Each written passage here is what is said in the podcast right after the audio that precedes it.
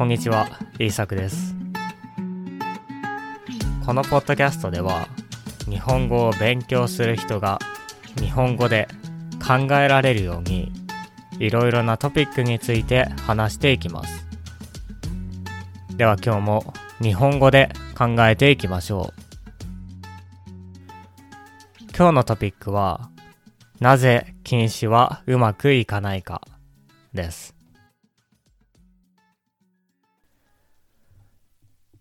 世の中には何でも禁止しようとする人がいますね。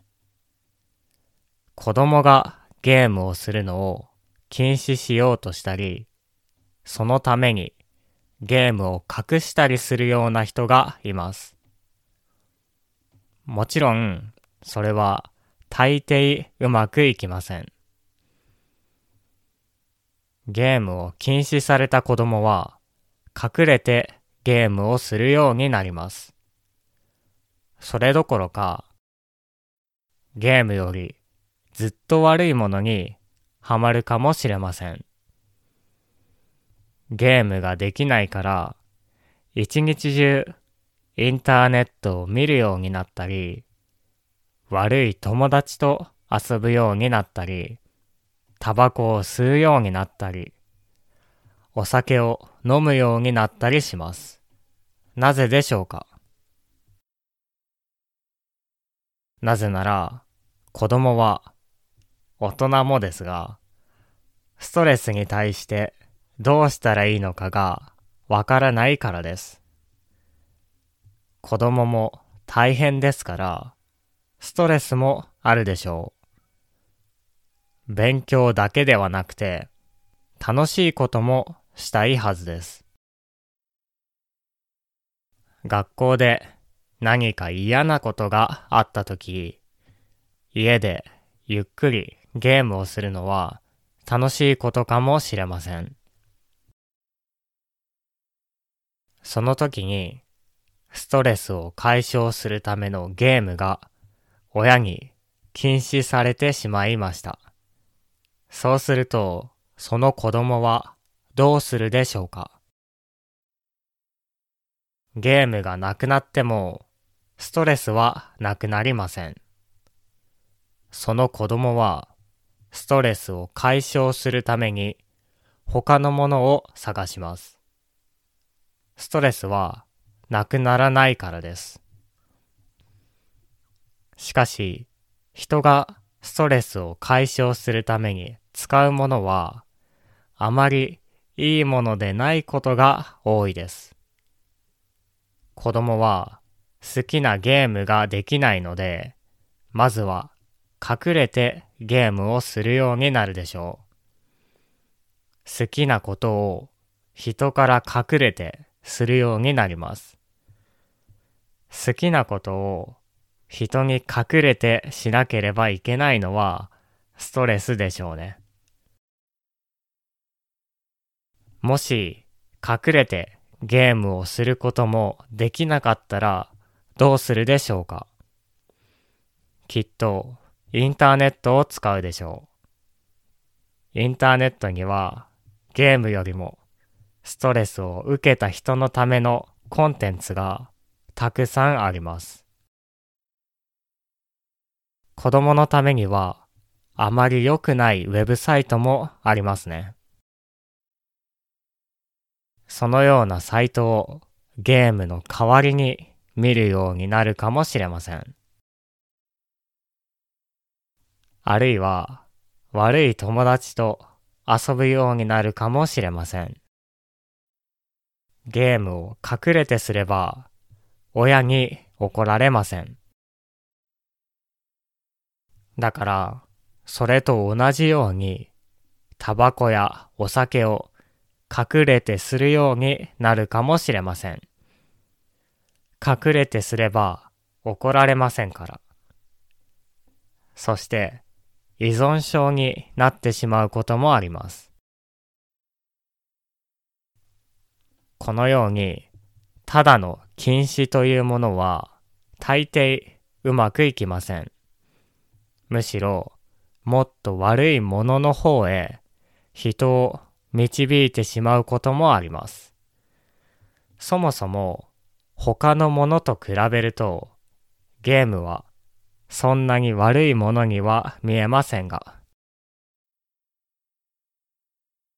とはいえ、子供が一日中ゲームをしているのは心配かもしれません。勉強を全くしなかったら子供は困ることになるでしょう。そのような時は別の方法を使った方がいいと思います。子供を東京大学に入れたお母さんはゲームが好きな子供のためにルールを作りました。東京大学というのは日本で一番いい大学だと言われています。そのルールは3時間勉強したら好きなだけゲームをしていいというものでした。彼女は子供がゲームをすることを禁止にしませんでした。そして勉強してもらうことも諦めませんでした。3時間勉強したら好きなだけゲームができるという新しいゲームを作ったのです。その結果、彼はたくさん勉強するようになりました。早くゲームがしたいので、朝も勉強しました。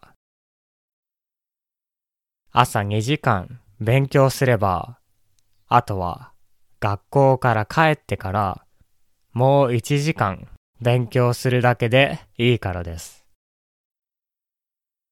そしたら好きなだけゲームをすることができます。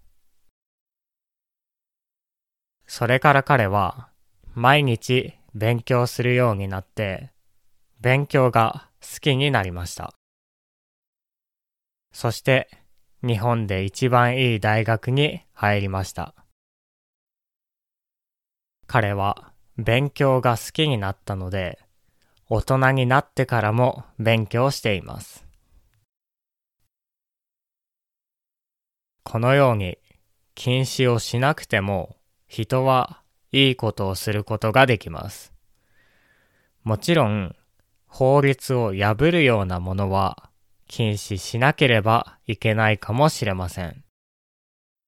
しかし、そうではないものを禁止にしても、大抵はうまくいきません。それよりも、彼のお母さんのように、ポジティブなルールを作ってあげた方がいいでしょう。これは子供だけではなく大人でも同じことだと思います。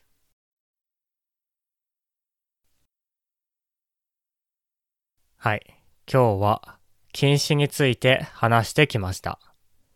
あなたも禁止したいことや人に禁止したいことがあるかもしれません。しかし、禁止というものは難しいです。それよりも何かを頑張るためのエネルギーにした方がいいと思います。つまり何かをダメだというだけではなく、こうすればいいというポジティブなアドバイスも必要だということです。自分のためのルールを作るとき、家族のためのルールを作るとき、これは役に立つかもしれません。一つお知らせがあります。私は最近、インスタグラムを始めました。私は本を読むのが好きなので、本の写真をアップロードしています。よかったら見てみてください。英語と日本語で書いています。では聞いてくれてありがとうございました。また次回のポッドキャストでお会いしましょう。